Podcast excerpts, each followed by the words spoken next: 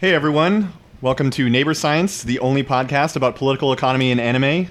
We are here with you to figure out which corporations run Venezuela's food system, as well as whether the anime with the horny shark is better than the anime with the horny skeleton. Uh, and today we're actually going to talk a bit about the latter. Uh, but before that, we're getting into parasocial relationships uh, with our guest, Shannon Strucci. Hi, Shannon. Hey, how's it going? Going uh, okay after we solved a million audio problems.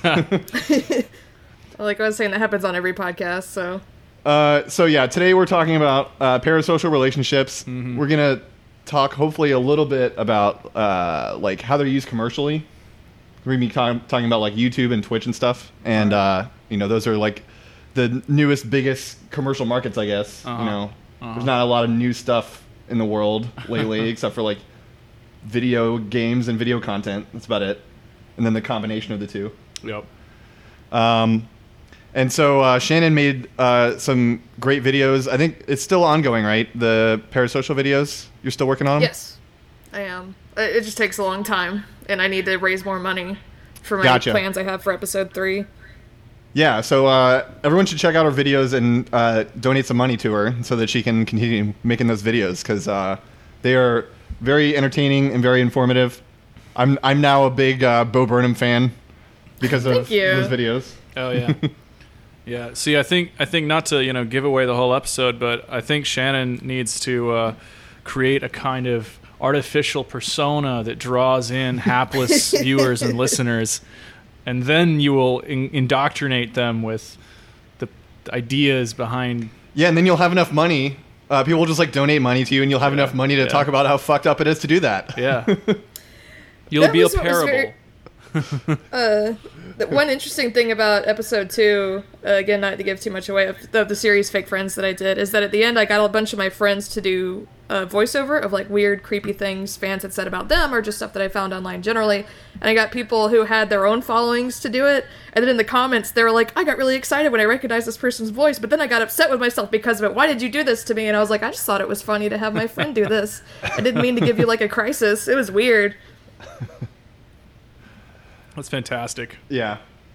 We should build our societies around this. Yeah, I agree. yeah.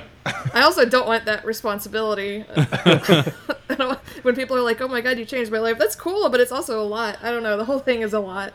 Yeah. Yeah, I don't want to change anyone's life because then then if you get worse later on, Uh-huh. you're going to like ruin their life. Well, yeah. Yeah, that's Yeah. my fault. All of a sudden. yeah. Uh, do you want me to just talk about who I am? Yeah, that'd be great. Yeah. Uh, I am Shannon Strucci. I've been doing video essays on YouTube for going on, I guess, five years now. Um, I started out doing film history videos, then I started doing a bunch of other stuff.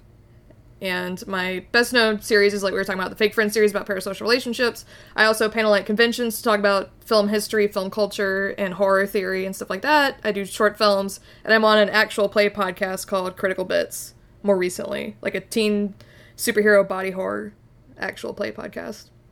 Yeah, I I listened to an episode. I thought it was very entertaining, but I do have trouble following like stories when people are just telling Mm-hmm. them and I don't have a visual. Mm-hmm. So I was like, I was enjoying it, but I was like a little lost just because I didn't have the video element to it. But Yeah. Well, I did Ryan's a video of actually- the first episode What? on my YouTube channel. I made like an animatic of the first full episode. oh, nice. It just takes Okay, I'll- forever I'll check to that do out. that. yeah. Yeah, because I, I think I would like that a lot. Yeah. Yeah, I, I love tabletop gaming shit, dude. Oh hell yeah! It's fun. Yeah, uh, we were always too poor for it, but I fantasized about having a fantasy tabletop board game. I always thought it'd be cool bit. shit to have all those Warhammer figurines. Right, like every time I went to the hobby store, I was like, that shit is like the coolest stuff I've ever seen in my So life. Right? Like- expensive. Like, They space cost so tanks much and stuff. money. Yeah, yeah. Like every time I looked at a figure, I was like, man, it's fucking fifteen dollars for this little like Seriously. thing of men, like army man guys. Yeah, What it's the almost as bad as Legos. um, Which I had a ton of. oh yeah, oh yeah, yeah. My parents took wa- them away from us when we uh, stopped putting them away, but that's just consequences. But um, Yeah, we were actually talking about a board game on our last episode, which is unusual for us. oh, which We don't one was usually get it? into that. The Secret Hitler one. Oh yeah. Have you I ever thought- played that yeah. Secret Hitler? I have. I really like the board game Resistance, which is very similar to Secret Oh, yeah, Hitler, Resistance and it does is not mention. Hitler. Yeah. So yeah. if you ever want an alternative that you're, where you're not playing as Nazis, Resistance is a very. I, I mean, I, li- I enjoy playing both of them, but Yeah. I like Resistance more. They're very very similar. Right. Right. Also, uh, for people listening who are into or curious about the uh, Warhammer 40k uh, game and universe, um, you should listen to one of the latest episodes by uh, Hell of a Way to Die. They go into like the like fascist themes and like weirdness of the of that universe, um, and it's very dorky and nerdy and fun. Um, but that's just a plug for for that episode. It's it's Is that the show with Nathan Bethea? yeah. Bethea, Okay. and yeah. So he has another guy from uh, oh, what's it called? Trash Future. Sure. Yeah. that show rules. Um, yeah. Anyway, yeah. Speaking of parasocial relationships for free. hey, you know, it's uh, we got to carry water for our fellow grifters. you know? yeah, yeah. um, so I guess if we wanted to summarize like what a parasocial relationship is, it would Mm-hmm. be like a a relationship where it's like one way, like it's a one way friendship kind of thing, like an Mm-hmm. imaginary friend, but the imaginary friend is real. Right. Well, it's, of situation. kind of like. Sorry, go ahead, Shannon. Oh no, you're good. I was just laughing. Oh, okay. Sorry, I thought you were breaking in with something more insightful than what I was about to say, which is like, yeah, the like.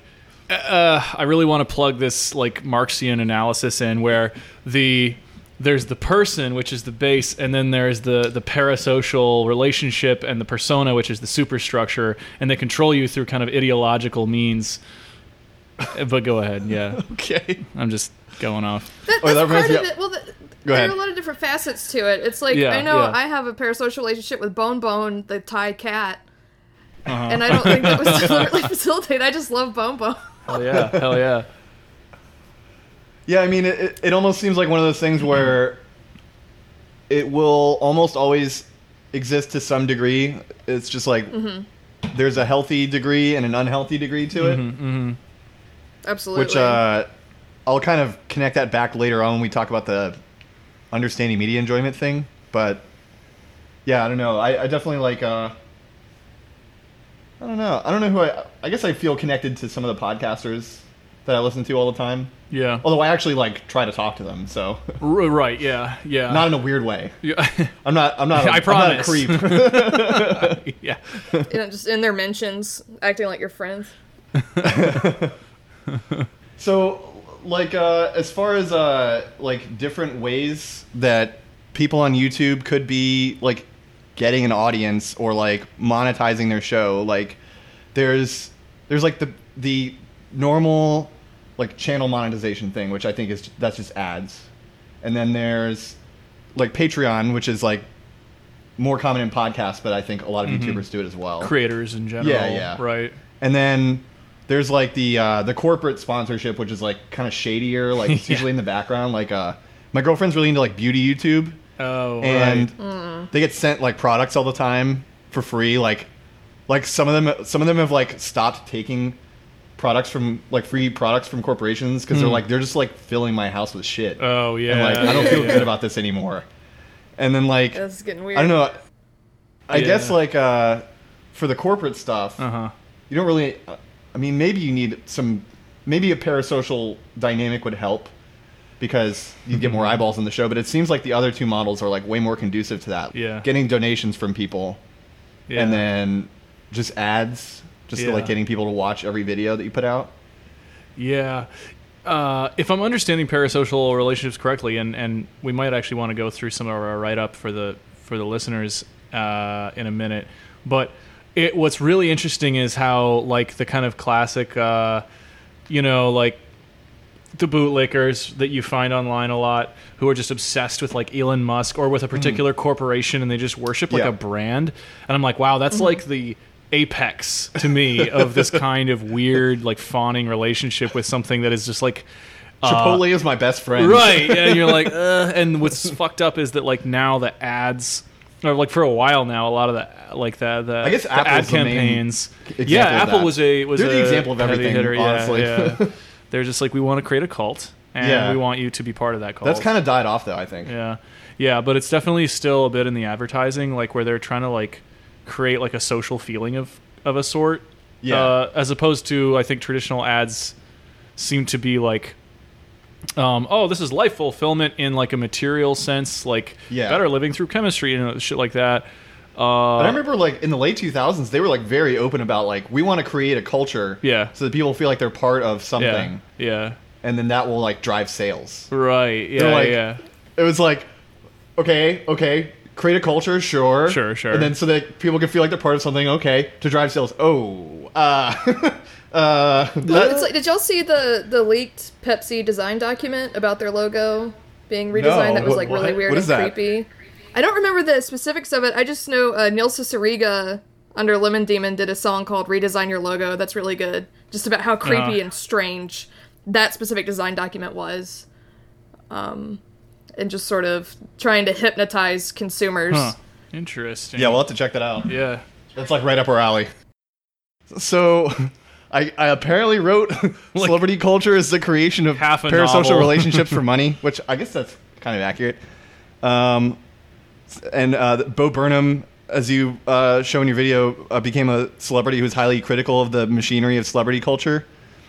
And uh, I think that like a lot of the most popular YouTubers kind of engender these relationships, uh, which again I guess was in your video as well, and it's not an original observation.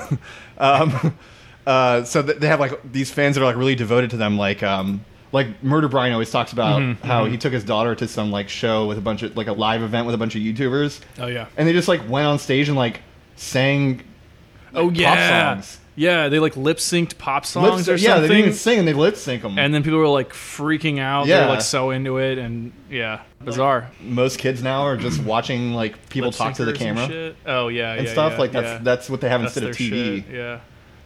Yeah, that seems more.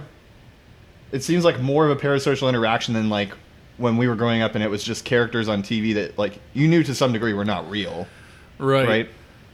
Right. And I wonder about like the degree of um what do you call it? Ironic detachment, right? Yeah. Uh, between the like say the zoomers and their and their kind of like fluff YouTube shows that they watch like do they I think a lot of them do seem to have that ironic detachment or that kind of like healthy detachment from Yeah.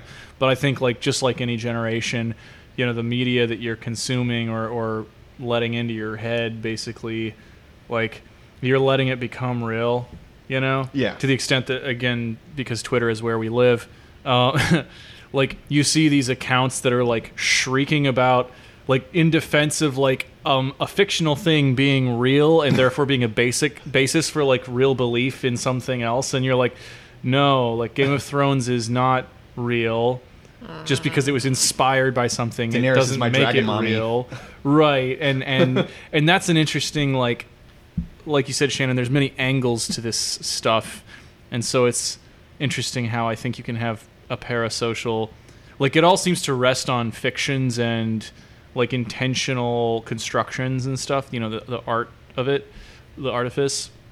But it seems like it applies to both uh, people and their constructed persona and also what like the characters they perform for like a deliberately explicitly fictional performance is that am i on to the right track there One of the weirdest things that I like came across was um I, I talked about in Fake Friends too about people who ship the Let's Players Markiplier and Jacksepticeye. Oh yeah, that was weird.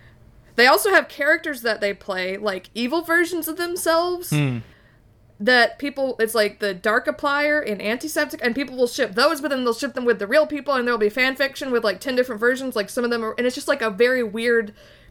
And it's all, it's mostly like teenage girl, teenage American girls doing it, and just like completely blurring the lines in a way that obviously make them very uncomfortable. hmm But there are, yeah, Yeah, there shipping are, was always weird to me. Like I didn't even I don't even think I knew about it until like four years ago. Yeah. like, I'm very new to it, but even with like Well, I mean, well, totally fictional characters, it's bizarre. I don't I think. think. it's weird doing it with fictional characters because I, gr- I I was never like super super hardcore into shipping, but I read fan fiction and I Right. like and when I watched like Lost or whatever, I would read fan fiction about the characters. I don't think that's weird, but also I come from that kind of fandom background, like as a Right. young woman. Um, especially it's like in a lot of people who are like queer people or people of color, like there's not a lot of representation for them, and fandom is a way for them to find that. So I want to, I do Right. want to push back on like shipping is weird. It's weird when you ship real people who have their own That is lives and you yell that at their girlfriend because their girlfriend got in the way of your you, th- this fantasy in your head that two straight men are in love with each other now. Yeah. Very weird. Yeah, yeah, It's it's interesting because uh, shipping real people um, is like I've observed that dynamic in my social circles where there's some person who has a strong opinion about who should go with who, Yeah. and they try to It's orchestrate weird. that or something. And I'm like, not only is that like fucked up, Yeah, and I hate it. It's very manipulative, Yeah. and it's like I don't know what the fuck hole is existing in your in your heart that makes you act like this, but like you need to treat that before you go fucking up other people's relationships or non-relationships, whatever it is. But what's weird is when they do it, yeah, and their friendships and everything. But what's weird is is when people like that or people with similar tendencies do it with like people that exist but they don't know, and that's like one of those bizarre mutations of the way that people relate to, to each other. you Yeah. know? it's like both distant and like disconnected, and also like they treat it as a reality. Yeah. sense, you know, and they manipulate that reality. I that guess- they're trying to create. I guess shipping has been around for a long time. They just never called it that because like people always talked about like like big time like Hollywood celebrities, like who, Oh, sure, who yeah. they think should get together. Yeah, Like who's seeing who and everything. So it's just taking on like a new term, I guess. yeah. Uh, see, I never got into fan fiction because like I like I started reading it and then like somebody made fun of me, and so I was just embarrassed and never read it again. I have a very strong will, as you can tell. I don't know. I think it's I think it's cool when it's not real people or like Right. underage Yeah. stuff. Right. Uh, we had to make a rule on the Discord for the podcast I'm on, like please don't talk about shipping, because a lot of the characters Yeah. are underage or based on real people. And it had Oh, eventually yeah. it was like, okay, we have to. Can you just? This is. and I, I've yeah, so with just it to a lot. quash any in my- rumors, before our listeners start shipping me and Chris, we already are in a relationship, so no big Yeah. deal, you know. Yeah. It's yeah, there called you a go. You just podcast. deflate it. You That's take the mystery out of it. So that yeah, that's the that's the legal form of the happened- relationship. I is- mean, I I work with Hbomberguy, and I get I used to I get a lot more of them before I put out fake friends too. But I would get weird messages about whether he and I were dating, or or, or any man that I work with. It's automatically Yeah. assumed, and then I get weird creepy stuff about it. That's Not only is it lizard brain kind of stuff. insulting, yeah. I'm ashamed to admit I, I asked that of someone once.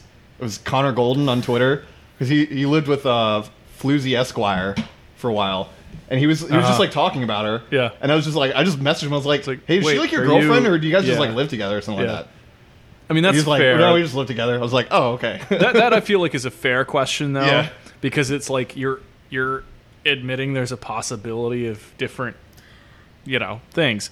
right. Yeah, and I don't It's know, weird that I my automatically opinion is if assumed you like, don't- oh, you know about this woman, so she must be dating you. That's probably not a good impulse. if you don't know have. someone well and they're not open about their relationship with someone, to me, it's like none of nobody's business. That's true. Yeah, Mm-hmm. that's very true. I too. would never ask someone. Hey, I see you're in a photo with this woman. Are you having sex Oh, with her? Like to me, that's very weird and inappropriate. yeah, right. But again, it's happened to me. So Yeah, that's that's not good. it's a kind of paranoid fixation. Um, yeah, it sucks. So, uh, these questions are just okay. Yeah, we, we came up with some really shitty questions to ask you, I guess. Um, I guess the best one I have is, uh, do, do you think, like, have you ever watched uh, slice of life anime at all? Well, watch what? Any slice of life anime, like the genre? Yeah, I used to really like like Azumanga Daioh and some others. I haven't been Daioh, into okay. anime in, in a while. Yeah, th- that's a slice of life series that I really liked. Th- Like, do you think that those are kind of based on parasocial interaction? Because, like, I don't know, like on the surface, it seems like something like that wouldn't be very enjoyable unless you like mm-hmm. feel like you're in like kind of in a weird relationship with the characters. Otherwise, it's just like, oh yeah, these people are just like living their normal lives. Right. That you get really invested in their relationships and their grades. Yeah, yeah. Their, Yeah. yeah. It seems. I don't yeah, think that's no, I- I, necessarily think like toxic, but I would Right, say there's an yeah. element of like I I, I want to go through this person's daily life and I get attached Yeah. to them and I get attached to their friends. Yeah, that's definitely Yep. like parasocial. Yep. yeah. That was actually one of the things that I, I think I like. Uh, first identified when I when I came to, uh, excuse me, when I was exposed to the slice of life genre, and I was like, wait, like, but this I, I kind of grasped because like, uh, I, as a writer, I become very curious about why different genres exist and what they're about, and Mm-hmm. like what their like fantasy fulfillments are, and all this kind of stuff. Yeah. And so I like I heard about and like saw a bit of slice of life stuff, and I was like, oh, this is cute. This is kind of interesting, and like, but I was like, uh, at the same time because I because I first for, first you know I, I went technical and I was like oh this is one of these kind of plotless narrative kind of things right it's very experimental and then I was like wait wait wait wait there's like something else going on here ooh. yeah it's avant-garde you know in like this very chill way and then I yeah and then I realized I was like the the fandom with this seems to be like they're bonding intensely with like these kind of ordinary characters um, and then of course you see some of the slice of life stuff where it becomes a little more abstract or supernatural as well and you're like like my favorite show, Mob Psycho 100. Exactly, which I still haven't watched um, because I'm terrified oh of my Slice of Life. But like, That's yeah. so good. I like. I want to be friends with the Body Improvement Club. like, Everyone does because they're like the fantasy of the ultimate dude friends because they're very like buff and fit, but they're so supportive and kind. yes, mm-hmm. It's exactly. like a no, they're awesome. It's just like an idealized version of what you want your real life relationships to be. precisely, yeah, and that's the wish Absolutely fulfillment in that genre. It seems, you Yeah. know. Damn. Yeah. I think we got to the bottom of this. Fuck, I'm, I'm actually afraid of the amount of vulnerability I just expressed. You know? well, it's like uh, for me, I really like Breaking Bad when it aired, but now Uh-huh. I'm really into uh, Better Call Saul, and Better Call Saul Oh, I has love way that less action, right? There's way Yeah. less like ki- there is some like kidnapping and explosions and stuff, but it's the core element of that show is like his relationships with three or four people, and there's some other stuff to the side, but it's like people's relationships and what they're willing to go through to try to, to be successful and whatever. And that is more like slice of life, life than something like Breaking Bad, but I am so much more attached to it. I think it's a much better show. It's just better Yeah. written and the characters are more interesting.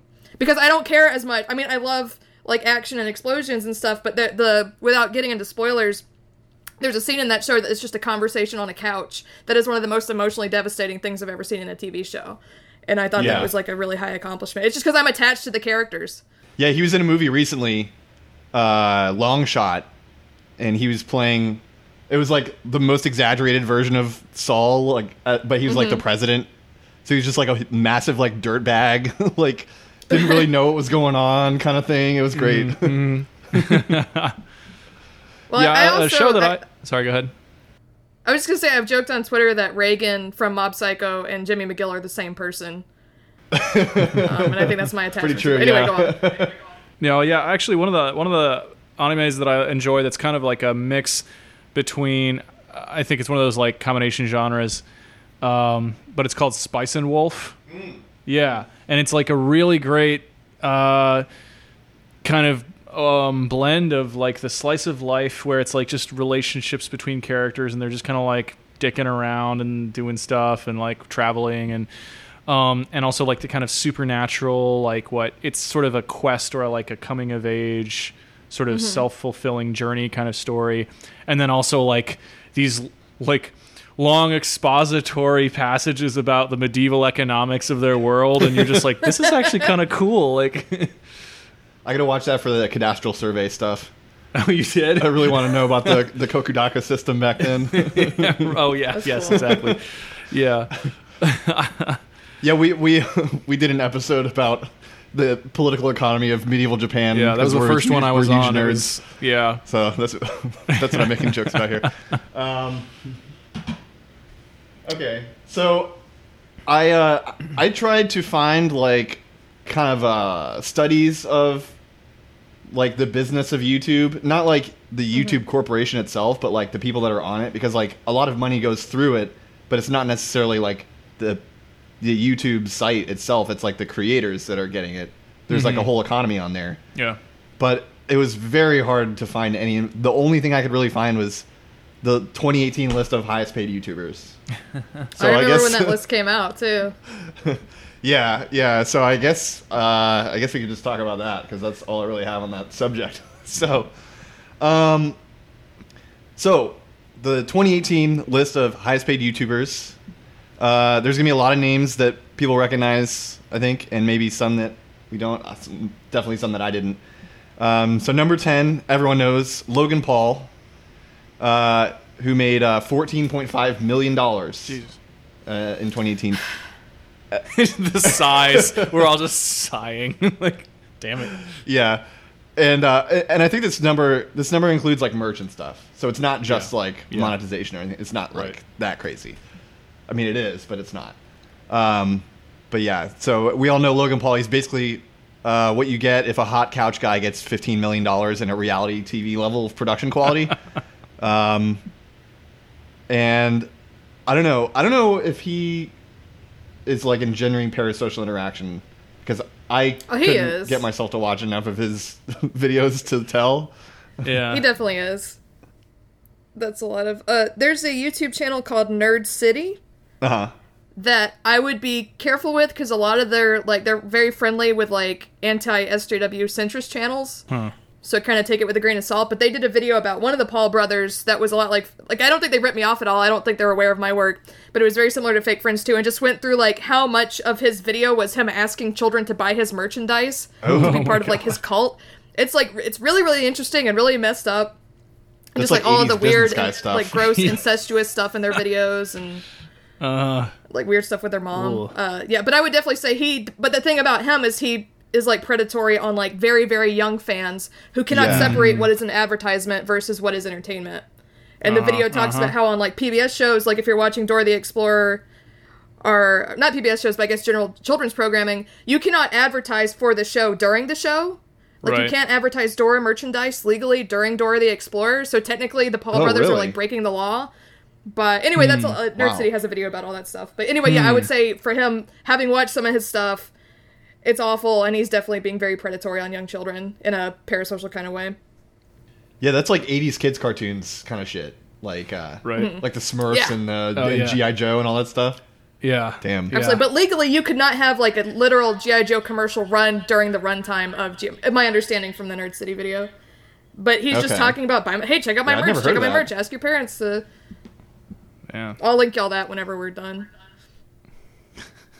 Well, I guess I guess you know we could really uh, jump on this bandwagon and um, offer a discount code to all of our under eighteen listeners, and uh, and really roll in their in their young money. Yeah, if anyone wants Your to nag their money. parents for a neighbor science T-shirt, uh, let me know. um, okay, so uh, so I guess yeah, parasocial, yes, on that one. Absolutely, yeah. Um, number nine is PewDiePie, everyone's favorite Swedish alien man. uh, he just keeps digging that hole. yeah. Uh, well, it it can't be that deep yet because uh, he's he made fifteen point five million dollars in 2018. Jesus.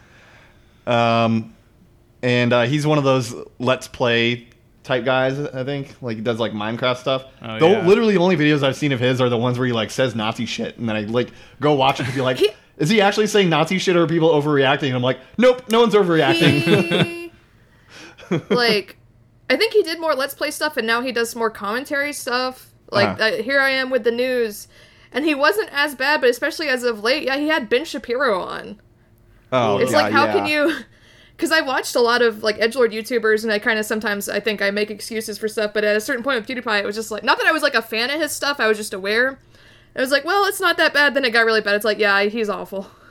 What these liberals don't understand is that it doesn't even make sense to play Minecraft. Like, everything is a block. In reality, things are not blocks, okay? Facts don't care about your feelings. No, he literally had record had Ben Shapiro record a video for him. It wasn't just him. Sh- Ugh. they worked. Oh yeah, it's awful. Th- Did you see that video that, that was going around Twitter recently? That was like uh, someone, I think it was uh, Jack Wagner, put like a filter on Ben Shapiro to make him look like a baby. I did. I never watched it, but I saw it. I meant to. I'm sure like, the filter wasn't working too hard. yeah, all, all the replies were like, "What's the difference?" was it Rob Wisman who made it sound like Ben Shapiro's voice was coming out of a locker, like in a like he had been shoved in a locker. And he put, like, I a think it locker- was, Rob yeah. Wisman or Dog Boner or somebody. That was funny. I don't condone bullying, but that was funny. I do condone bullying, only, but only Ben Shapiro. Specifically him and nobody else. Um, all right, so number eight is uh, Jacksepticeye, who uh, appeared uh, often in your Fake Friends series, uh, which, first of all, very, very strange name to me. I really Yeah, what the hell? was confused by that. It's like, okay, you have sepsis in your eye? okay. How charming. Um, so he, de- for sure, is like engendering like parasocial interaction. Um, but it seemed like from like your more recent video that he's like trying to back off on that like a little bit at least.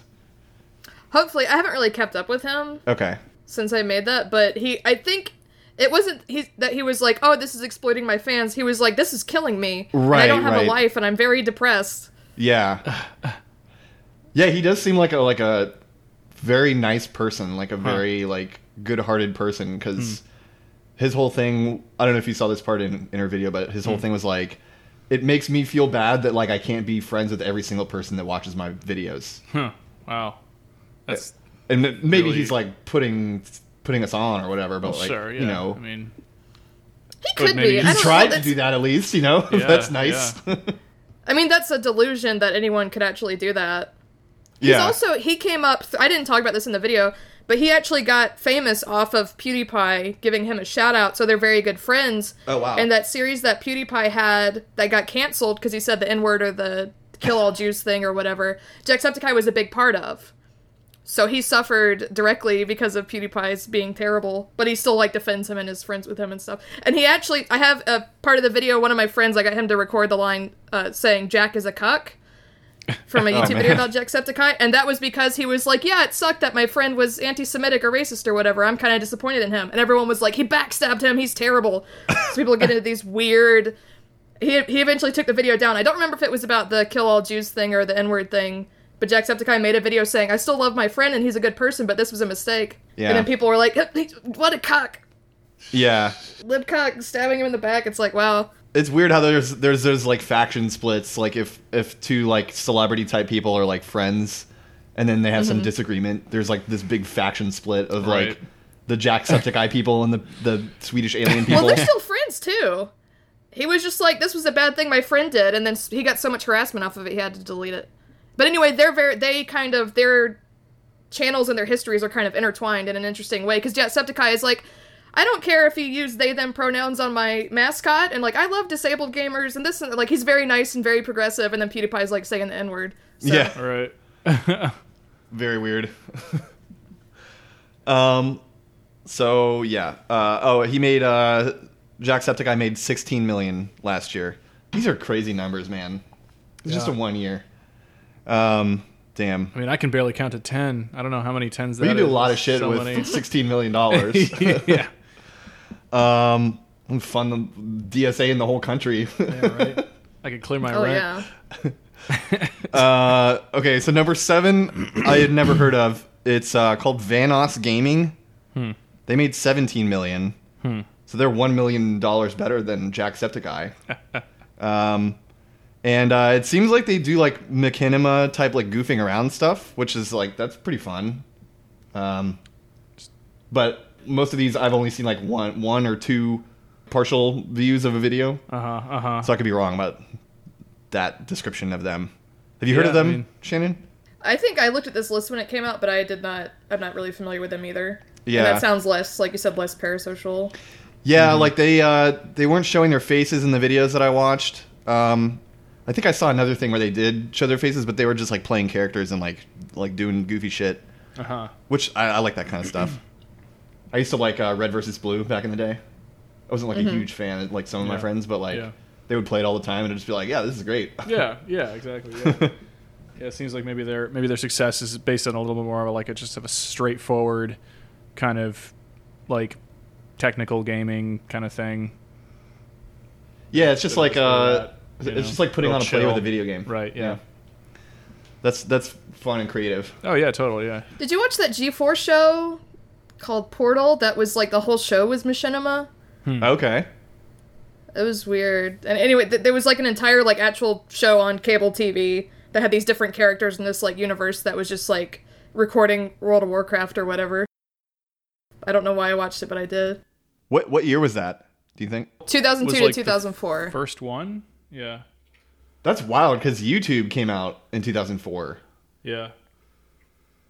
I, like I don't even remember like how how videos like went around the internet before YouTube. Really, I, I remember mean, going to an- was, like, the Anime Music Videos site yeah. to see AMVs. You'd have to download the video over your uh, dial-up to watch like a shitty AMV. Yeah, It's like there was there was like yeah. Newgrounds animations, and Uh-huh. that was all Flash stuff. Uh-huh. I think some people put like real video on that on there, but it was like since it was vector graphics, it was like huge, Yep. gigantic file sizes, so it was like not practical. Yeah, yeah. This this just keeps reminding me. I mean, like we're talking about this like early days stuff, and it just reminds me of like the difference between like the older and younger millennials and Zoomers, and like how we were like, oh yeah, back in the day, you just didn't know shit and you didn't see shit. You Yeah. just did other things in your life, and like all these young kids are like, how did you not know this? How did you not know that? And you're like, because you don't hit. You don't have fucking Wikipedia. You don't have any of this shit. You're reading books that like racists wrote for you, you know. And, and machinima was barely a thing, you know. Yeah, Back in my day, machinima was just playing video games with your friends. yeah, yeah. Back in my day, parasocial relationships happened in the fucking library, you know. Damn. Damn, it's true. yeah, you're like fantasizing about Bob Cratchit or something. it was a good choice of character. Uh, you know what? I just went with the decent guy that does no wrong. Uh, so number six is Markiplier, who uh, we mentioned. He does like uh, like kind of like a variety of things. I mean, he does the standard video game shit that like every single person in the top ten seems to do. Yeah. Uh, but he also does like try not to laugh challenges, which that was like I watched that. It was kind of fun to watch. I guess I definitely wouldn't like spend much of my time watching it, but Yeah. Oh, for yeah. doing research, I enjoyed watching that. Sure, it was some funny yeah. shit. It was funny to like watch someone try not to laugh. Um, he recently started an athleisure brand.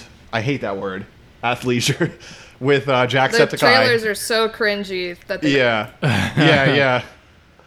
Just like dudes that wear Under Armour when they're like sitting around like at Yeah. McDonald's or It whatever. just it makes me fucking just insane. Yeah. Yep. uh, yep. So their brand is called Cloak, Cool. and they sell like thirty-five dollars shirts and eighty-five dollar hoodies. God damn it. Why aren't we doing this, Ryan? Well, we sell eighteen dollars shirts. Shannon, why aren't you doing this? just just sell like three hundred dollar tank tops that say parasocial on it or something. We're not parasocial. or not parasocial. yeah, you get a choice. Yeah, yeah, yeah. I'm with parasocial or some bullshit. Whether you want to lean into your insanity or try to be mentally healthy. right, you could they could be two sided shirts. Yeah. So Markiplier, I, I think, definitely is Yeah. he like because his videos are very much like you're hanging out with your friend kind of Yeah, thing. yeah, I was gonna say like he's like the try not to laugh thing. It's like it's all very like emotionally evocative stuff. Yeah, definitely parasocial in, in my, you know, neophyte view. So number five, another person who is canceled for using gamer words, uh, but also the most famous person on here, I think by far. I knew about him from like 2002. Jeffree Star, uh, who made uh, 18 million dollars, I guess, just in YouTube and merch, because he has a cosmetics line uh, that p- pulls in 100 million dollars. Um, It's insane. I'm trying to remember the name of the cosmetics. My my girlfriend told me like last week when I brought this up to her, but uh, yeah, I Uh-huh. can't remember. But um, yeah, like he started on MySpace, if I remember right. Oh my god. He was just doing like that. songs on MySpace. I love that. Yeah. Uh, so real real throwback stuff there. Yeah. Um, did you ever like see Jeffree Star back in the day, Shannon? Yes, he is interesting, and that Yes. his personal life That's one is way to put all it. over the uh, everything. He did a series of videos with Shane Dawson. That was like inside Shane the life Dawson, of you know Jeffree? Star. Shane Dawson is another very big YouTuber Okay. who's had a lot of stupid controversies about. Uh, in the past, he wore blackface and he made jokes about having sex with his cat, and Oh, he was a oh, very oh. That's the guy. Shane yeah. Dawson, sex with your cat, Shane Dawson. Okay. Oh. Yeah, that guy. yeah. Oh, that from like He's recently. Oh, okay. type. Okay, now I understand yeah. everything.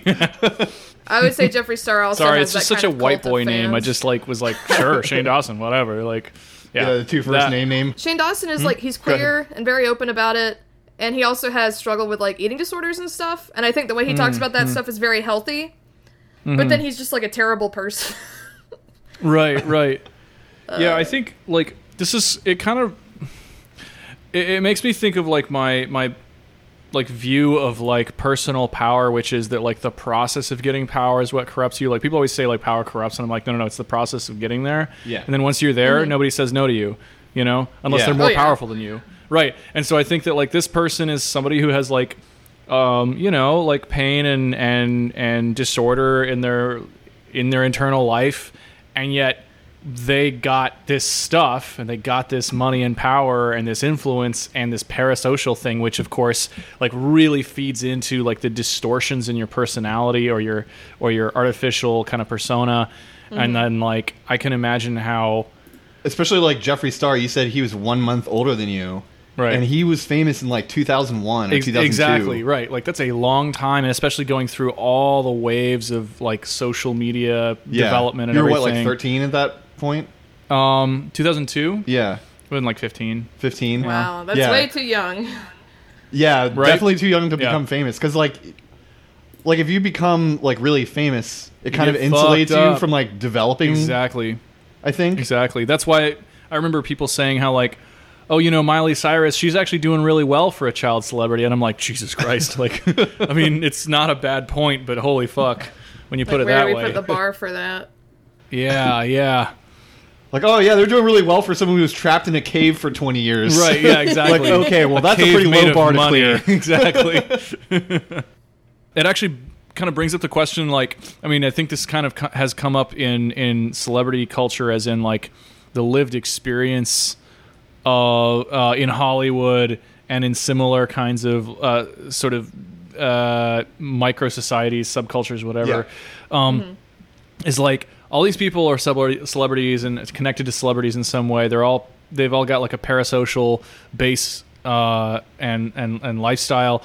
Um, and you got to wonder like how much of their relationships with each other are essentially parasocial rather than like isn't this why they all go fucking insane?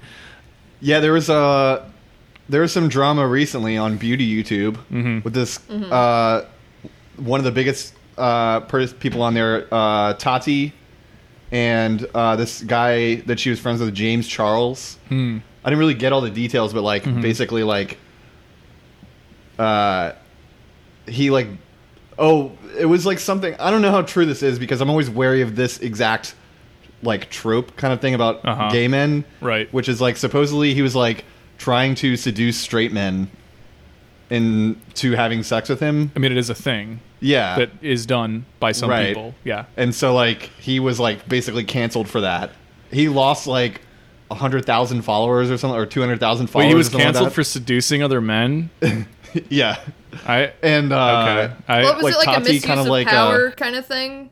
I like I haven't get kept yeah, I get the at all. like if it's like a power thing and that's Yeah. fucked up. Like I know that like one of my friends in a different city um bragged to me about like seducing this married guy because he kind of found like an inn somehow and he like told me how it all worked and I was like it's like people who okay." brag about like, being able to hypnotize people. Right, right, right. Yeah, it's similar, right? Like I don't like I was it. like okay, I mean I like I see these things a bit less uh binaristically, so like I I think he just was into you and like fuck him for cheating on his spouse, but like okay, you know, if that's how you want to see it, you know. Like I would cancel somebody for like getting into like a cheating thing as opposed to like just seducing quote unquote straight men. Yeah. But yeah, it's, it's But this is interesting. like wh- other shit. Yeah. It's interesting when like they like they were friends before, and then like Tati made a video about how she's like, oh, I didn't know this was happening, and like I'm not fr- I'm not gonna be friends with this guy anymore. Interesting. And like, yeah, it's it's interesting that that went that way, and then like the thing with PewDiePie and Jacksepticeye went the opposite way. Yeah, that is- which I think is more the more common route, which is like Yeah. you just like circle the wagons around your friend. Right. Yeah. Mm-hmm. Yeah. Yeah. But Factional she ended up disputes and gaining all like a ton of subscribers because of it too. Huh. huh. So I don't know. Maybe maybe there was some self-interested element in it, but I don't know. It's impossible to know. Yeah.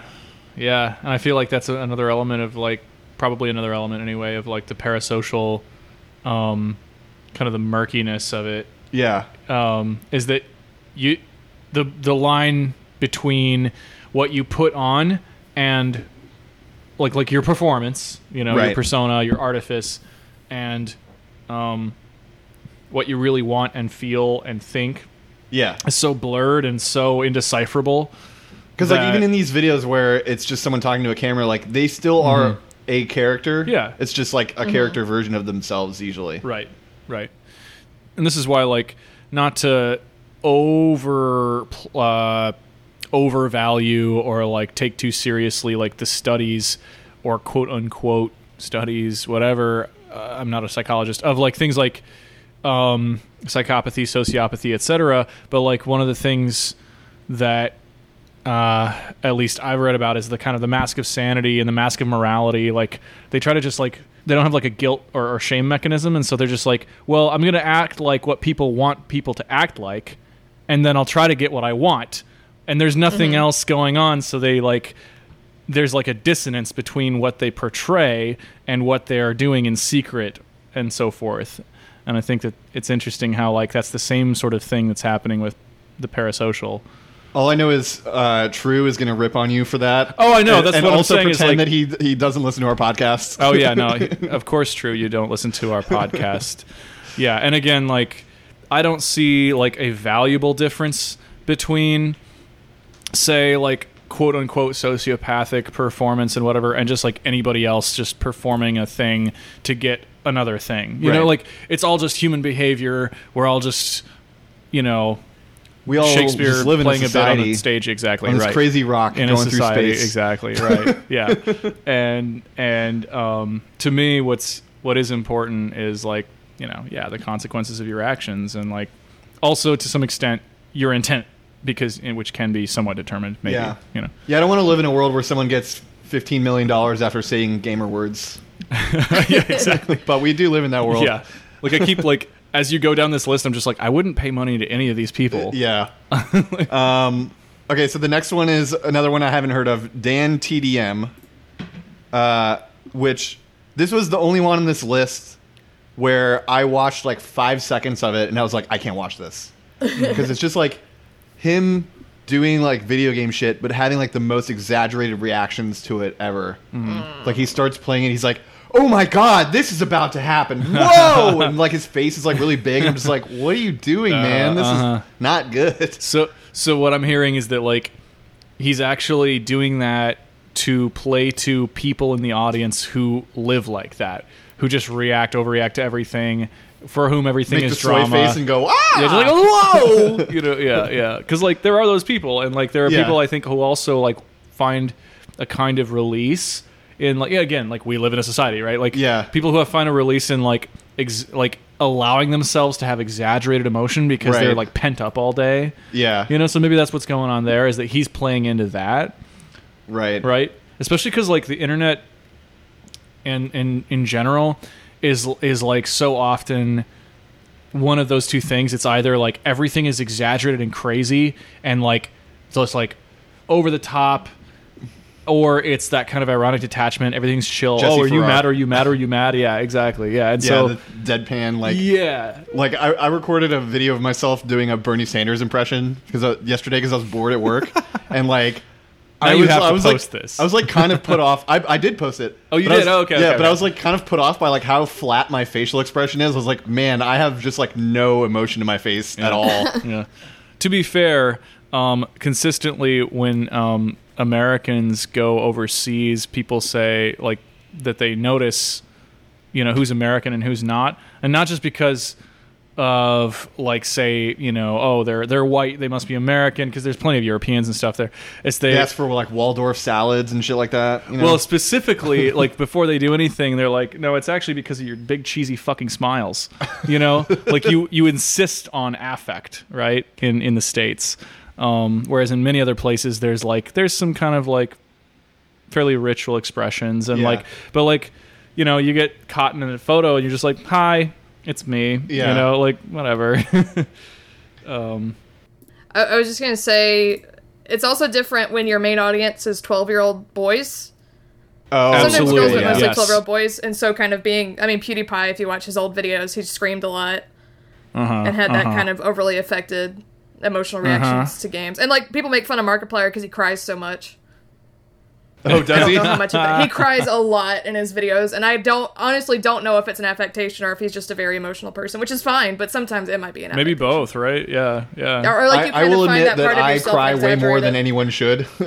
like, I mean, that's fine though. That's just it's just that's your emotional bandwidth. It's just like is he doing that so he looks more vulnerable to because like Markiplier and Jacksepticeye Right, both have like a right. bigger female audience because they're like relatively attractive young men and they're like more vulnerable and emotional and stuff so girls respond to that and it's like Yep. how much of that is cynical and they're all underage and it's really weird Yeah, yeah, absolutely. I think, I mean, it, it reminds me again, like kind of analogizing to the world of um, like writing um, stories and like identifying your audience and being extremely, um, especially because in the 20th century, uh, writers learned to be very conscientious about um, or I should say, maybe not so conscientious, but conscious of and targeted toward a particular market, you know, uh, an audience within that market. And to understand, like, again, this kind of construction of genres and stuff, like we were talking about with anime, um, you're like, oh, like, I am drawn to and enjoy, maybe not both at the same time uh, with any given project, but uh, I'm, I'm drawn to and enjoy writing like a, a mystery novel. And then I make my career on mystery novels because blah, blah, blah, blah. And then you have to understand the kind of people who are drawn to that in that day My and mom. age. Yeah, exactly. My mom as well, and I, I enjoy the occasional mystery novel, but also like not my mom yeah, yeah. Oh, yeah. Moms love the mystery novels, especially you know, like uh, oh, what was her name? Uh, Agatha uh, Christie. Well, there's Agatha Christie, yes, and like uh, Dorothy Sayers, uh, and, and then but there was also this um, woman Elizabeth something, who did a bunch of like um, Egyptian archaeology mysteries. Oh, yeah. and there was Uh-huh. yeah, and and my mom was like she fucking burned through that shit, and then there was another one that was like based in like I think Botswana and or something. And it was this African woman who would like use common sense to solve mysteries, and my mom would like eat that shit up. Quote every fucking line in the book to me, and, sh- and I'd be like, "That's cool, mom." And then like you know, and I love my mom, so I listen. But like, and and it's an interesting thing because it's like the parasocial is, uh, who was it who regretted? Was it um, who regretted not being able to to form a, like a, a friendship with everybody? that was jacksepticeye Right. So this is where there's like a kind of a uh, social and maybe a potentially empathic f- like feedback problem where you're manipulating people to get their shit, right? Yeah. Their money, their attention, and then at the same time if you're somebody with uh, any semblance of a soul, you're like these are people, these are souls, these are whatever, Yeah. you know. Uh, and and I wish you know maybe it's like they they have to understand these people, so then they they begin to like take on that burden, that weight. Again, if they care at all. If they don't care, then this is just money, right? This is just a matter of, of again, it's you are the ad. That's what I see the Paul brothers as. The, like these Yeah. these thirteen year old Yeah, yeah. fans of ours are money machines. Yeah. So it's it's uh, it's interesting because it's either dark because they're they're kind of evil, or it's dark because they're good, but this is how they make a living. Yeah. Right. Yeah, Yeah, and if just you an have any level of empathy, I, th- I think if you have any level of like concern about manipulating people or exploiting people, then doing or like doing what I do is just like terrifying because I make my money off Patreon Yeah, and I'm yeah, really yeah. conflicted about it and feel weird about it and. uh, so I try very hard not to use the the parasocial ways of making Yeah. money. But sometimes you can't escape it. Like if you have any of your personality and anything, people will respond to it. I can't just like be a robot. That would drive me crazy too. Yeah, I mean, I guess you want people to feel like some connection to you. You know, Right. it's or just just like not feel like I have to mute every aspect of my personality. yeah, Mm-hmm. Yeah. I guess the most important thing is just to like set clear boundaries, really. Yeah. Mm-hmm. Yeah. And I think he said I think he said such in your video. I'm very big on boundaries, and people get upset if you establish boundaries. Yeah. They get offended, Yeah. and I'm like, I don't care. yes. I'll just go live in a cave. Ugh, Right. Why do you have a fence around your house? Yeah. right. Right. Um, so number three Oh, is yeah, let's- uh, let's my, my out, personal favorite on the list actually, which is called uh, Dude Perfect. Uh, they made twenty million dollars, which not not as much because they share it between all of them, and they have like so much higher production value than like all the other guys. Uh-huh. Uh, so it's easily the most dude bro thing I've ever seen on YouTube. it's like dudes in, in backwards trucker hats doing Uh-huh. like super fancy beer pong shots and shit like that. Okay. And they do like they have some like uh like Rube Goldberg machine videos, which are really Oh, fun. Okay, that's cool. Um, but it's mostly just like doing like trick shots and shit like that. Right. They have like this big like it's almost like a like they bought out an old YMCA center. Like I oh, almost wow. wonder if that's so what they've they got a did. big space then. Yeah, yeah, and so there's like a basketball court and like Uh-huh. like areas for like beer pong tables and like Huh. th- like a huge space where they can build a giant real life Rube Goldberg machine. And like uh yeah, it's that shit is fun, I think. Um Hmm. Yeah. I said it's sort of like uh real life Wallace and Gromit if they were both in the same frat. yeah, I, I don't think they're parasocial at all because they're very much like, oh, uh, just watch this cool shit that we do. Yeah, it sounds like it sounds like uh, to me it sounds similar to the Vanoss gaming one, which is Yeah. like we're just doing like a playthrough of like a, an interesting thing, Yeah. and it just happens to be something that kind of tickles people's brains enough, you know, that we can make money on it, and we got a following, and like there's yeah, it doesn't sound like it's it's a ton of like this weird, uh, yeah, like like personality bonding stuff going on. It's just like, hey, look at this cool, cool weird shit that yeah, we the only time they're like looking into the camera and talking to you is when they're like, "Hey, this is what we're about to do. Like, enjoy Right, the video." like real straightforward, kind of yeah. Um, Do you think there's any element with like them or the Vanoss gaming people of like these seem like fun guys who I'd like to be friends with? Even if That's it's not true. deliberate Right, or like that, super yeah. personal, that is still the parasocial. Like I really like. I talk about Red Letter Media. They're not personal, but they Yeah. still have an insane fan base uh-huh, Right. Uh-huh. that is very invested in their personal yeah. lives. Okay. Okay. That's yeah. That's a good point. So it's sometimes it's not even that they did it deliberate deliberately. It's like, but if you watch this and you're like, I like to get a beer with these guys, then it's like, oh. Yeah. Even if that's right. only in the mind Right. of people watching it. I think though with Red Letter Media though you see much more of them like hanging out, whereas the uh, the Dude Perfect guys, it's very much like really short to the point videos. They're like, That- that here's the makes thing we're gonna do, enjoy, do it, and then that's that's the end of the video.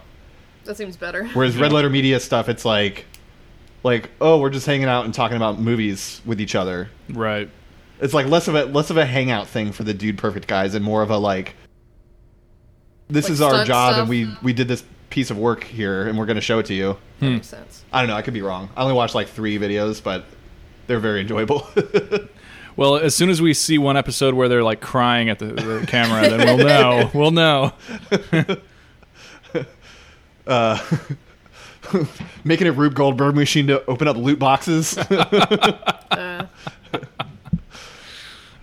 uh, okay, so number two is everyone's favorite, uh, Jake Paul, uh, who made twenty-one point five million dollars. Uh, he is the hot couch guy's younger brother uh, that loves fighting. Uh, that was like the weirdest thing that I noticed about him was like he has a bunch of videos where he's like, "I want to challenge someone to a fight. I'm going to see if this person's willing to fight me." It's like, what? What? Why? okay. Why don't you just go take a karate class, dude? Yeah. Yeah.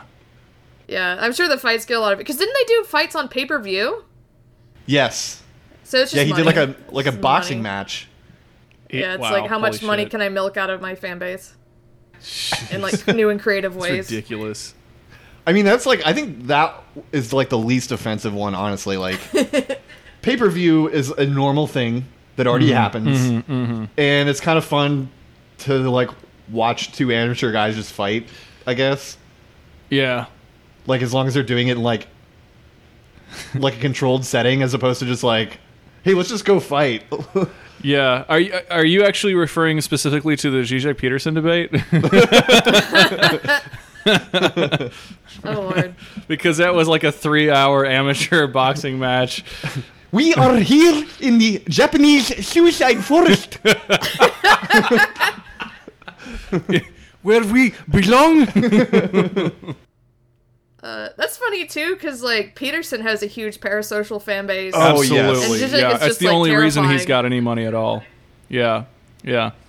I think I think this is actually one of the interesting things about like the uh a lot of the um well, uh, well, well actually okay slightly deep cut but like um this is kind of one of the problems with like uh the fascist uh sort of drive right like the fascist sort of movement if you will is that it's com- so much of it it's not completely but it's so much of it is kind of this weird parasocial like some alpha some apex some idealized Yeah, your dad. figure your dad or Yep. someone else's dad who you really like but who what you want to be your Yeah. dad yeah um and in fact as we were beginning the episode i didn't want to like say this yet but like i think about especially uh organized religion as having an extremely like it's like an embedded abstract parasociality to it right with like the Sky Dad. with Skydad, Yeah. right? You know, and like Sky Bro, Jesus, and Yes. like, and even in like polytheistic systems, as long as it's this kind of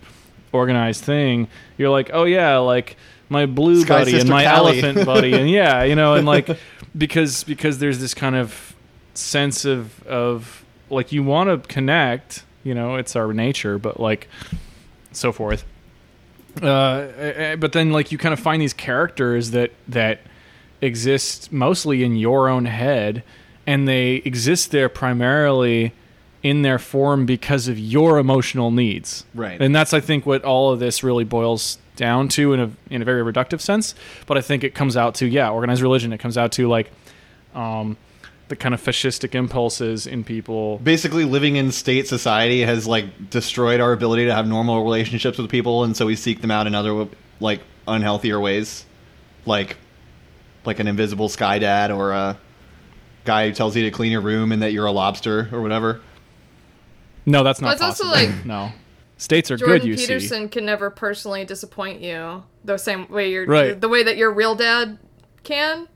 Because your real Yeah, dad is like yeah. human and Peterson You know- is just like ideal. I personally I don't like to talk about religion. I just kind of leave that out. Sure, yeah, yeah, That's like just a absolutely, right. personal. Uh, so I am not going to talk about that. But um. Sure. the- Sure. In even in the original piece on parasocial relationships, I think that Horton and Wohl did. It's this idea of like this. I mean, people get canceled and stuff now, but a real person can annoy you, and you find out the bad sides of them, and, and you you have to Right. deal with them in real life. But uh, you know, They don't I get got to a lot edit of comments. themselves.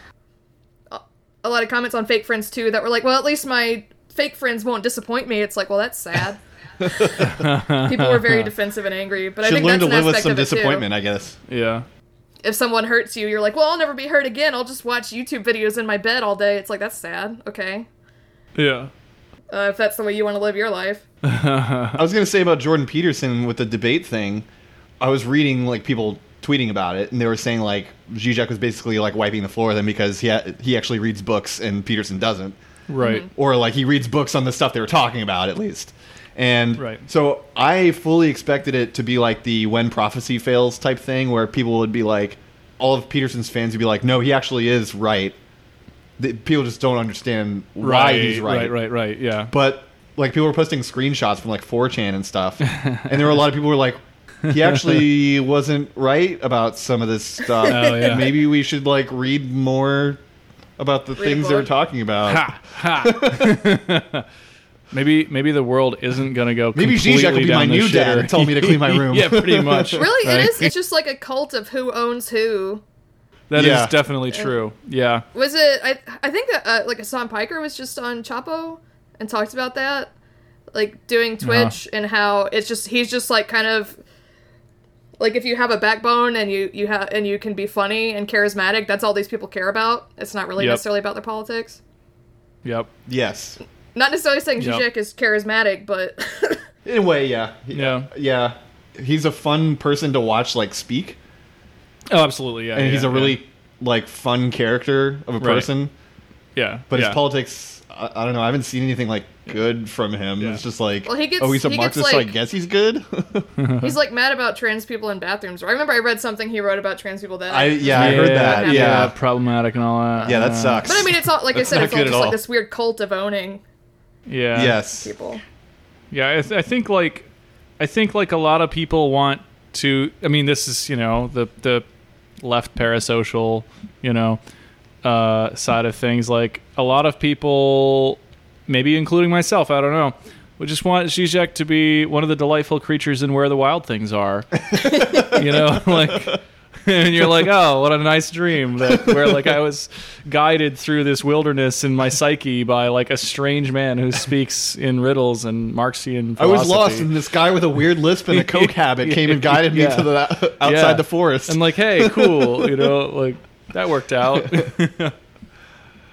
um, so let's let's get through number one here. We're almost done. yeah, Number one the is sinister of them all. yeah, he really kind of is. Like he's uh, okay. So it's Ryan Toys review, just to get it out of the way. This is full Not going to bury the lead. So he's a seven-year-old kid that reviews toys, and like goes to monster trucks and stuff, and like uh, he does cartoons as well. There's like there's like a bunch of like hour-long cartoons on his channel, so they're like putting some budget into this Wow. shit. Um, but This kid does this himself. well, Animates and voices these cartoons. That's amazing. yes, Wow, he does. that's Sorry, I, I didn't yes and you. yeah. Um, and he also now has a Nickelodeon show called Ryan's Mystery Playdate. Oh my god. This kid on Tinder? What the fuck? What? No, you said, you know, Ryan's Mystery Playdate. Oh. That's basically Tinder. What the fuck are they doing with this child? Nickelodeon is perverting our youth. Well, that's not new. So this kid reviews toys, yeah. So does he monster Like, truck rallies yeah, he like goes to monster trucks and watch monster trucks and stuff. Like watches part of them. his channel. Yeah. Okay. Oh, okay. Okay. Yeah, I was just like, like I was going like to- they don't put see this monster trucks and, like, reacting in a and stuff. monster truck Yeah. and has him drive the monster Yeah. truck. Okay. Okay. So I don't know. It seems like very, like, kind of manipulative sort of thing. Especially the mystery playdate. Like, just the name of that is So like kind of like uh, I want to be friends with you sort of thing. Oh yeah, absolutely. Yeah. Yeah. Hypothetically, like a toys review channel, that, that's fine. So like, oh yeah, kids care about like whether toys are good or not. Yeah. But it's definitely like I don't know. It seems like he's trying to make a connection to the people that are watching him. Yeah. Um, so I, I think he seems like very parasocial. I also though I imagine him uh, being like really cute in front of the camera, and then as soon as they they cut, he like some meek adult comes over and like sticks a cigar in his mouth and gives him a martini while he angry looks at his phone. he like yells at his assistant. He's like mumbling, like, "Get out of my mentions." like I would rate this toy ten out of ten, and it's like cut. And it's like, where's my fucking cigar? I'm seven. I don't have all. Damn. So Ryan, Ryan's coming up in the world. Ryan's going to be the next Jeff Bezos, huh? Well, I think uh, fundamentally it's kind of unethical to put a seven year old on YouTube anyway, yeah, that's yeah. Fucked up. regardless of how you're doing it. I, I think Um, actually maybe we're looking at this the wrong way. I think we should commend Ryan for uh, working his ass off at the age of Oh, five and you. six to like.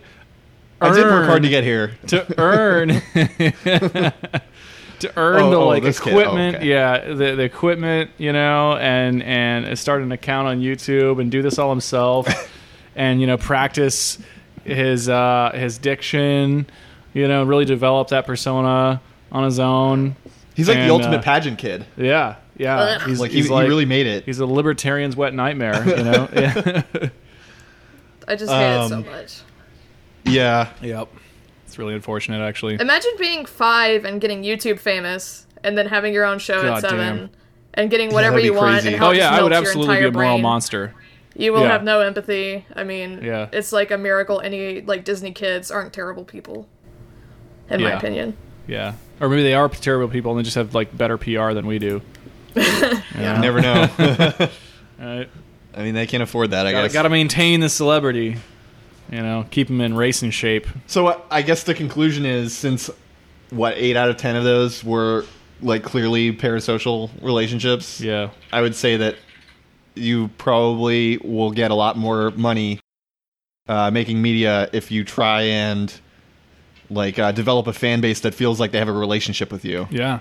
versus if you're just like entertaining from an ironic distance. Yeah, I think so. I mean, like, uh, again, speaking more from like Twitter uh, experience, the people with the people with uh, like the people who exercise a lot of ironic distance um, in their account, uh, or or you know whatever, they that that also have like a ton of followers. Um, seem to also exercise like calculated vulnerability. Um, and I think just to really hammer that home, the dril account is and probably always will be like the paragon of that calculation. Yeah. Which is they're like, I'm an idiot, but actually I'm saying a lot of shit, and if you catch it, you get it, right? Yeah.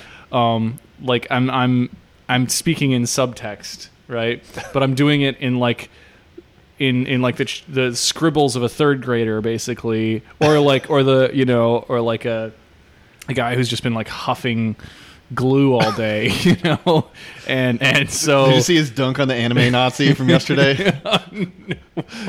i really want he was to like now he was like the anime guy was like arguing about some some stupid shit, and then mm-hmm. Dril just replies to him, "Who cares? Pick up a football."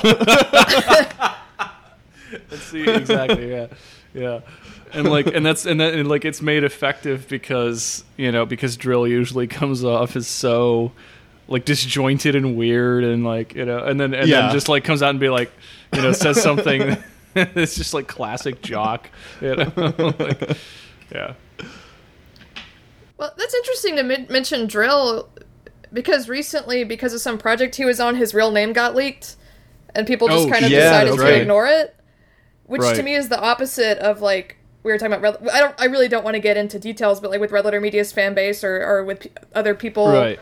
that I've followed, the second yeah, anything remember there was like a about them comes out, concerted people- effort for people to not know his name. Like people didn't Yeah. want to reveal it, which is which to me cool, is the opposite because if with with parasocial stuff people want more and more they want to get closer and closer and closer Yeah. Yes. and know everything that they can and be very invasive whereas with that they were like we want to keep up whatever the separation is this is what we enjoy about your persona So in other words, Dril is the healthiest celebrity on planet Earth.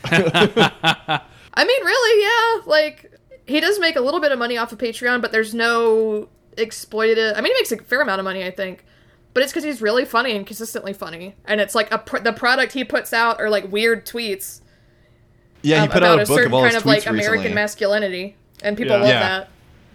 And it's not like, okay, guys, I had a really rough week. Let me tell you about my my my personal drama.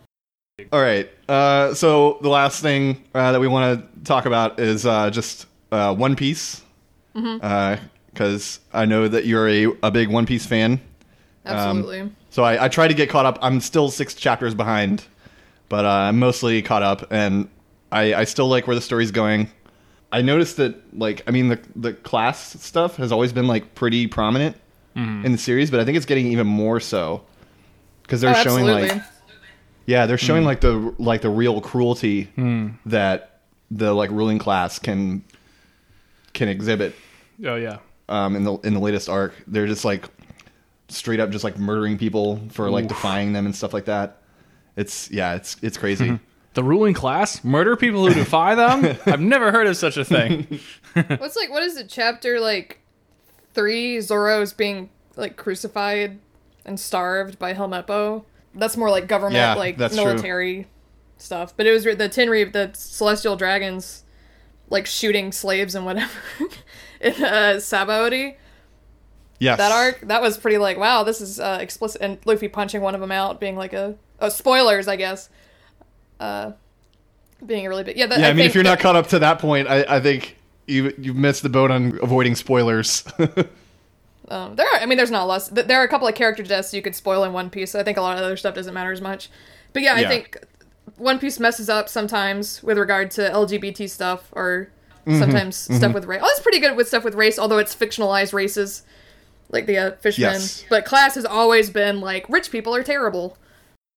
Yeah, the Skypiea uh, arc was really interesting with the with the race stuff because it was basically like can a like can a settler colony like reconcile with the indigenous inhabitants and like Oh, yeah. live together? But the flashback question. was really interesting and really Yeah. like nuanced for One Piece, Uh, and very just sort of like the tragic misunderstandings between two different cultures, rather than like these people are stupid savages or whatever. Right. Yeah. Oh, that was very interesting. Not that I'm really in a position to like talk authoritatively on colonialism or anything like that, but it could have been a lot Oh, worse. well, we I guess. definitely are. So if you say anything wrong, we're gonna just eviscerate you. Yeah. Right. Yeah. Mega Uh-oh. canceled. Yeah. Like there was one uh one panel. I have it in the document here somewhere. yeah, this this one about the Paradise Farm that like. I just copied the whole page because I was like, you could just colorize this and it would be like great like communist propaganda poster. it's like they show this like paradise farm, like everything's beautiful and shiny and bountiful, and then like at the very bottom of the page, you see this like ragged child with their hands shaking, like begging for more food for like all the work they did, and Uh-huh. the person's basically like, "Go fuck yourself," like this is all you get. Uh huh. Uh huh. It's it's crazy. Yeah, it's it's kind of like that. What was it? The like the the Felix the cat meme where he's like, um, you know, somebody works all day to produce blah blah blah amount of bread, and they can't afford a loaf of bread. This can't be right. Yeah. You know, and I yeah, I think that's like that's the economics people should be learning, right? Like we people go on and on uh, about these like algorithms of you know in the free market and stuff, and it comes down to like, you know, how much do you like what like what do you do and what do you get? That's basically it. Yeah. It's very simple stuff, you know. Um, I think one thing that's really interesting in the latest arc is like they have like uh, at the part that I'm at right now, um, Luffy is still in a prison, and like the dynamics of the prison are like almost exactly the same as the dynamics outside of the prison. It's just like in prison you have shackles and then outside Oh, you don't, yep. but it's still like yep. You're going to be starved every day. You have to work for every bit, every crumb of food that you mm-hmm. will ever eat. You're gonna, mm-hmm. just going to get like terrible food, and people are just going to like berate you all day. And if you defy them, then they will like maim or kill you. Yeah. Yeah. Real Foucault hours. I was just gonna One say, Piece you right now. I just I'm gonna splice in that that clip from Home Movies where uh, McGuirk is just like, Wait, he took you to a minimum security prison. Right. Well, that's not scary at all. Those places are like nice. It was really nice. It was fun. I know, they're like condos. Rooms with nice furniture A couple people had yards. Really? Yeah. It's digital cable. Was there a pool? There was a pool. Yeah. Those places are better than where I live, Brendan. Yeah. White collar prison is better than where I live. That's one of the saddest things I've ever heard. But coach, you'd still be like confined and you'd still be uh, not allowed to do anything, you know? Well, Brendan, what do I do anyway? I leave my house, I come here, and I go home. I don't know, Brendan. Sometimes I think that we're in the prison and the prisoners are not. Right. That's weird. It's like the walls are keeping us out. Yeah. Know what I mean? Kind of. We all live in our own prisons, Brendan. Yeah. I mean, we're all trapped in these bodies. Yeah. You have to go to school, that's, a prison. It's a prison. I have to be a soccer It's, coach. it's a prison. It's conversation. It's a prison. It's a prison. Can't get out of it. uh, connecting back to the parasocial thing, you had a like a really interesting take on uh, Bartolomeo. Oh yeah, Um, love that boy. Yeah, do you want to do you want to summarize that for our listeners? Yeah, I guess for people who aren't familiar with later One Piece, he's like a tremendous fan of the Straw Hats, of the main characters. And what I liked about him so much is that he's like an insane fanboy, but he has his own life going on, and he's not really trying to intrude on their life. He just appreciates them, and Yes. and, and in return, they're just sort of like amused by him and and think that he's like funny, or they're kind of put off. But I don't know. I just because when I think of fans in fiction, a lot of the time it's like the comic book guy from The Simpsons, or it's like in Sherlock when they made fun of female fans. It's usually very cruel, and I think Bartolomeo. And if you look at YouTube clips of him, a lot of the comments are like, "Damn, that's me." That's how Oda sees us. like it's very cute, and he's like a very violent, cruel heel character, which makes it even funnier. He's like Bartolomeo the cannibal, and he likes to scare the audience at the tournament they're at. Uh, I just found. I mean, I, I think he's tremendously endearing. And I do think it is kind of a reflection of how Oda sees his fans, or how he wants his fans to think that he sees them. Yes. Yeah. What What was the uh, What's the Sherlock thing you're talking about? I don't, I don't remember that because I, I was I was into that show until I watched Hbomberguy's video on it, and then I realized that it was a terrible show. In season, uh, I forget which season it is. Maybe season three. There's just like a whole thing. There's the is his name Anderson? There's like a cop who hated Sherlock, but after Sherlock like dies, he's he's really sad and obsessed with figuring out how he actually died. And there's like the way that they portray their fandom, sort of. It's like a it's kind of like an overweight goth girl who's obsessed with Moriarty yeah. and Sherlock kissing, and they like that. That's to me that's mean they like queer bait their Yes. audience for years and like kind of play it will they won't they uh, relationship kind of stuff but then when you try to portray that in your show it's just like she's something not only are they making fun of like fat people they're making fun of the like fangirls and stuff and i talked about it a lot in mm-hmm. my hannibal video because i think bryan fuller is way more of a fan of stuff and way more empathetic and would never ever do something like that um, hmm. I thought I just thought it was a very cruel, like unnecessarily cruel dig at their fan base. Like, why would you ever think these characters liked each other when there are a million, like little hmm. Right. queerbaity hmm. hints in the show? you little piggies. Yeah, the, the squealing hogs or whatever. When they're the people who keep Yes. the, the show afloat and who sincerely love it, and you're just making fun of young women who get invested in that, and, and not in an inappropriate way, and not in a way that the creators led them to. Because there are a million moments Right. in. Sherlock where they like hold hands or like almost kiss or whatever. But how dare anyone think that anyone in the show is gay? Because I guess being gay is embarrassing Mm-hmm. or whatever. Even though Rob Gatiss or Mark Yeah. Gatiss uh, is gay, I, I Yeah. guess I don't know how he felt. I don't know, but I think Bartolomeo is a much nice. I mean, they still make fun of him. He's still a weird nerd, but it's endearing. Yeah. I guess that's another thing that One Piece doesn't really have is there's no like there's no real hint of any like relationships between the characters. So Mm. Like- it, it doesn't like, Sexual or romantic, you mean? right. yeah. Yeah. so it doesn't It's engender very rare. shipping as much. Right. Yeah. Right. Art is kind of made fun of, like Hancock and Luffy. It's kind of like a joke. Yeah. and that's the only one I can think of really. So they're all just fellow workers. Yes. I, I like that about One Piece. Um, Yeah. Because I it do kind of like Nami and Robin will never be like a love interest sideline kind of thing. They'll be sidelined for other Mm-hmm. things like being women, but not not in the love interest kind of way. right. Yeah, if you exclude Sanji and Brooks, then it's like yeah, this is how you have a healthy relationship with a female friend. Oh, I hate it so much. it's, so, it's such a weird. I love One Piece, but I have such a weird ambivalence about so much of it. Yeah, we Yeah. uh we we did an episode last year, I think, uh, with our friend Reed about about One Piece, and we we brought that up, and um, yeah, we were just saying we don't we don't like the our least favorite anime trope probably is the the hentai character Mm-hmm. that's like always trying to Right. like zoom on the girls and like uh, you know see the naked and shit like that. It's Uh-huh, like a very uh-huh. like '80s movie, like Right. a- American '80s movie type thing, where it's just like we all realize that it's not okay to. Well, most of us realize it's not okay to do this shit. Yeah. Yeah. And I guess they haven't gotten there in a lot of Yeah. anime because we also uh, we talked about the same kind of thing in My Hero Academia with Mineta. Mm-hmm. He's always trying to like look up girls' skirts and shit like that, which is like Fucked up. you know, like to some degree, you're like modeling behavior for children. Exactly. Yeah. Exactly. Perpetuating that bullshit. Yeah.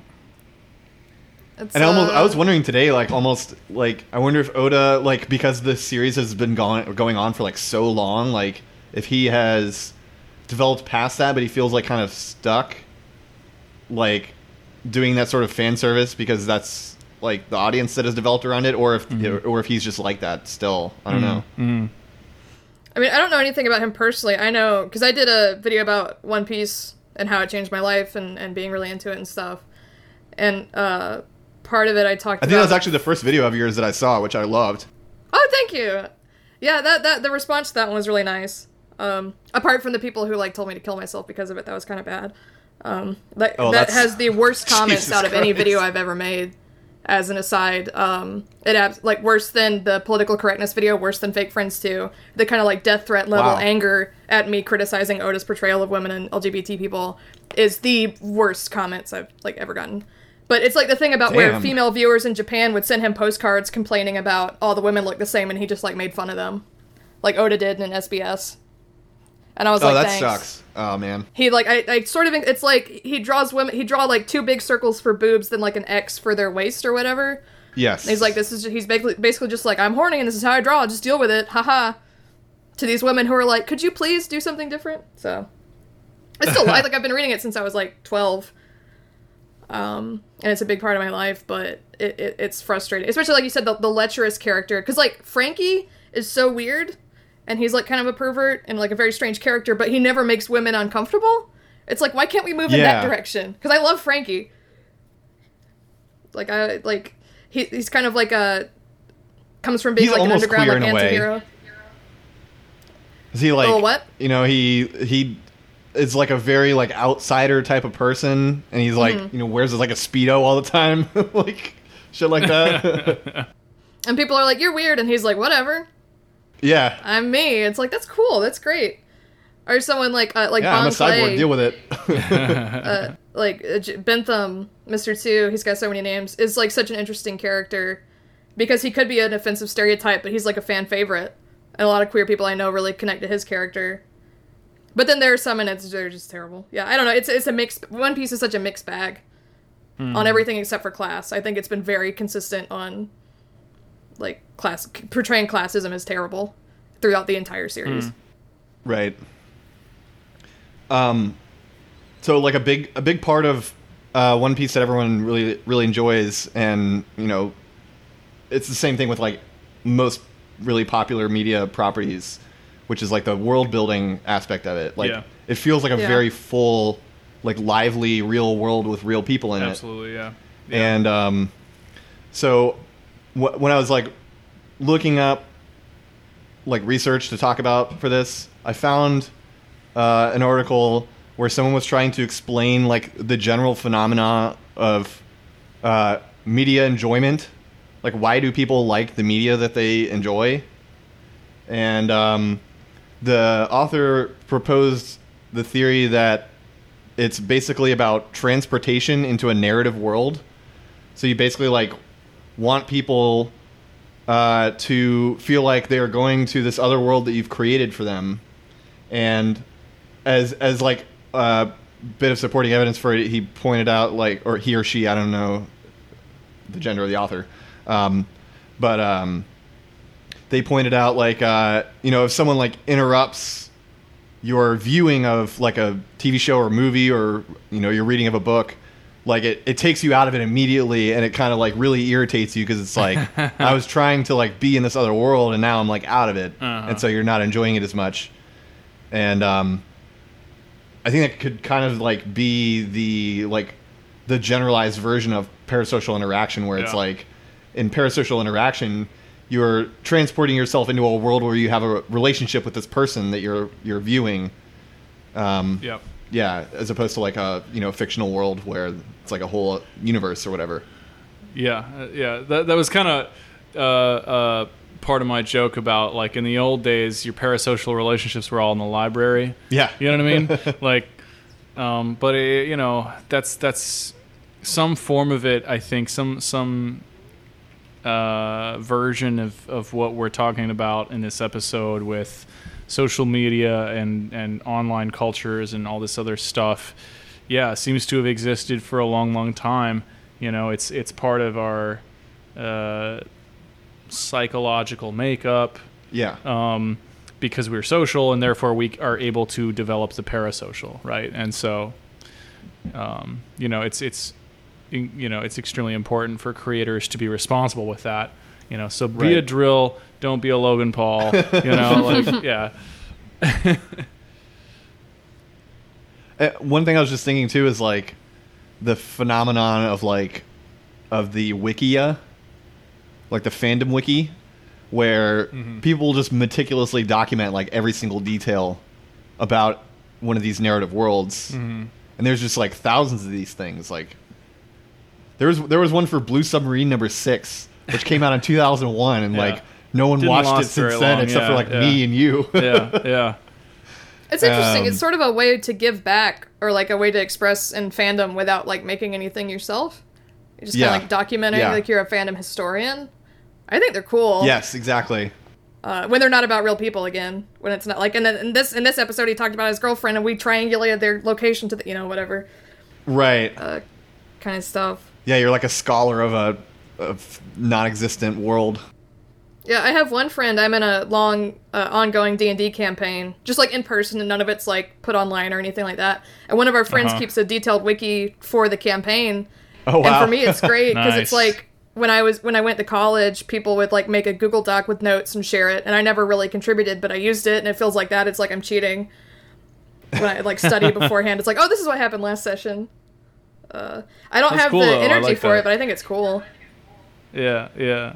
yeah, that seems like it would be great for something that you're involved in because, like, you know, like like we do this show and like I forget shit that happens on here like all the time. Yeah. So if someone would like meticulously documented every every single thing and be like, I could reference back to it and be like, oh yeah, like uh, this is this is connected to this thing that we did and Uh-huh, uh-huh. makes sense. Yeah, yeah, yeah. Someone um there's this other actual play podcast that we're friends with called the Roaring the Roaring Trainers. It's like Pokemon in the Roaring Twenties or whatever. And Uh-huh. a fan of theirs just got a tattoo of their logo. I'm like, wow, that's Oh, wow. crazy. Uh, that's, That's like a, like someone committing your podcast to their body. Yeah. I don't think it's creepy or weird, but it would be if that happened with me, I would be It's very like, hey, you overwhelmed. know, I think. that's that's your thing. Yeah. Uh, Yeah. There's there's a musician uh, who goes by the Album Leaf. I don't know if you've heard of him, but I don't think so. Uh, yeah, he does. He does a thing where if you have a an album leaf tattoo, you get into his shows for free. wow. wow. That makes sense, but I don't want to encourage people to get a tattoo. I feel like that's Right. right. I don't know. That's weird. I don't think it's like bad, but uh, I think if someone got a Street Movies tattoo, it would scare me. Mm-hmm. Mm-hmm. Well, do you uh, do you have anything else? Well, I just I'm still trying to puzzle out how how we create this this parasocial fan base, you know, Yeah. and become millionaires. oh, oh, there's one more thing. Uh, uh, a friend of ours who's in like a an anarchist anime DM uh, wanted to know your take on the horror themes in uh, the Thriller Bark arc of One Piece. Mm-hmm. Um, he he knows that you're a big film person. He's like a he's like a film person too. I am. I am a big film person. Uh, I think Thriller Bark took the good and the bad as far as horror tropes because I think the worst scene in all of One Piece is Absalom invisible pinning a naked Nami to the wall of the bath. If you remember that, it's sort of like the helpless woman getting married off, sort of like universal horror film kind of trope. And I thought that was terrible. I really that kind of upset me because I caught up during Water Seven. So Thriller Bark was the or like Enies Lobby. So Thriller Bark was the first arc I was reading chapter to chapter. I guess in like 2006, and it was like this is it. Uh, but then other parts of it are really fun, like ghosts and zombies. The subversion of the zombie where Luffy pushes it back into the ground is really really funny. Oh, that's my, one of my favorite jokes ever. It, it, it's such it's a joke too, to where even if someone's never seen the series, you can just show it to them out of context, and it's still really funny. Because he just like walks over and just pushes it back in, like that's gonna work. And I really liked the Usopp's, uh, where Perona's ghosts don't work on him because he's already he already like hates himself. Thought that was a really cool subversion. Uh, Yeah. and a lot of like creepy iconography. Um, and especially like kind of Tim Burton esque stuff. I think, like like you talked about Brook being a pervert or that kind of stuff as a woman, especially, is kind of a damper on it for me. And I would like to see Oda explore horror tropes in a different arc as well. But for that, for that, I, I don't know. I liked it overall. It's not my favorite arc. I like the horror stuff in it. I don't know if your, your friend had any specific questions about specific parts of it, but what came to my mind I, is like, yeah, I tried like to get said, him to give and specifics, and he he wasn't able to do it. I'm trying to think of anything. I like the weird, like three-headed dog, like Cerberus and stuff. There are a lot of really fun ideas in it. I think Yeah. something like uh, Whole Cake Island has a lot of horror in it, like Grimm's fairy tale, kind of weird, That's twisted true. stuff, yeah. just as much as Thriller Bark without the iconography. That's also a really scary arc, especially the flashback. Yeah, I thought uh, I thought Big Mama was very scary in that arc. She's like she was great. like this big, powerful, just like unhuman, like superhuman, like power that would just like get enraged over like treats. It's like if John, if like John Podhoretz was like Superman. It's great, and I think she's like I've complained about female characters in the show. I think she's awesome. I think Pudding is awesome. It's weird that Pudding is 16, supposed to be marrying Sanji, who's 21. That's gross. I don't like Right. that. Um, but like Big Mom's flashback is A very typical upsetting. arranged marriage situation. It's not good, but it's not abnormal. Yeah, well, they don't. Tr- none of the story draws attention to the fact that she's 16, which is weird. Yeah. Um, but no, I think Big Mom is very, very scary and a really good, really interesting character. Th- There's a video essay I've been working on about like body horror in One Piece and self mutilation in One Piece because it's like a big running theme, especially with the main characters. Like Luffy and Okay. Nami and Zoro have like self like cut themselves or stab themselves or whatever. But yeah, there's a lot of horror in the show Um, outside of Thriller Bark too. Yeah, yeah. Um, so, all right, Shannon. Well, uh, thanks a lot for joining us. I thought that was very fun. I hope you had a good time. I did. Thank you for having me on. Yeah. Yeah. Um, so again, uh, check out uh, her YouTube channel. It's uh, Strucci Movies on YouTube, right? Or is that Yep. your Twitter? Oh, that's uh, yeah, that's uh, YouTube channel is Strucci Movies. My personal Twitter is plenty of alcoves Oh, that's right. Yeah, Okay. the- in Bruges. yeah. So uh, great follow. Donate to her so that she can um, continue with the Fake Friends series, and um, yeah, I think that's it. Yeah. All right.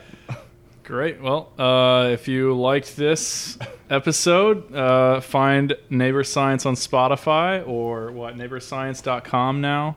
NeighborSciencePodcast.com. Neighborsciencepodcast.com. Um, I'm Chris Nivens at Solidarity underscore Goth, and this is Ryan Salisbury at Handle of Rye. Yeah. We never actually introduced ourselves at the beginning, so I'll probably just like splice that in. but Um, and thanks for listening. And again, Shannon, thank you for joining us. And we'll close it there. yeah. See Bye. ya.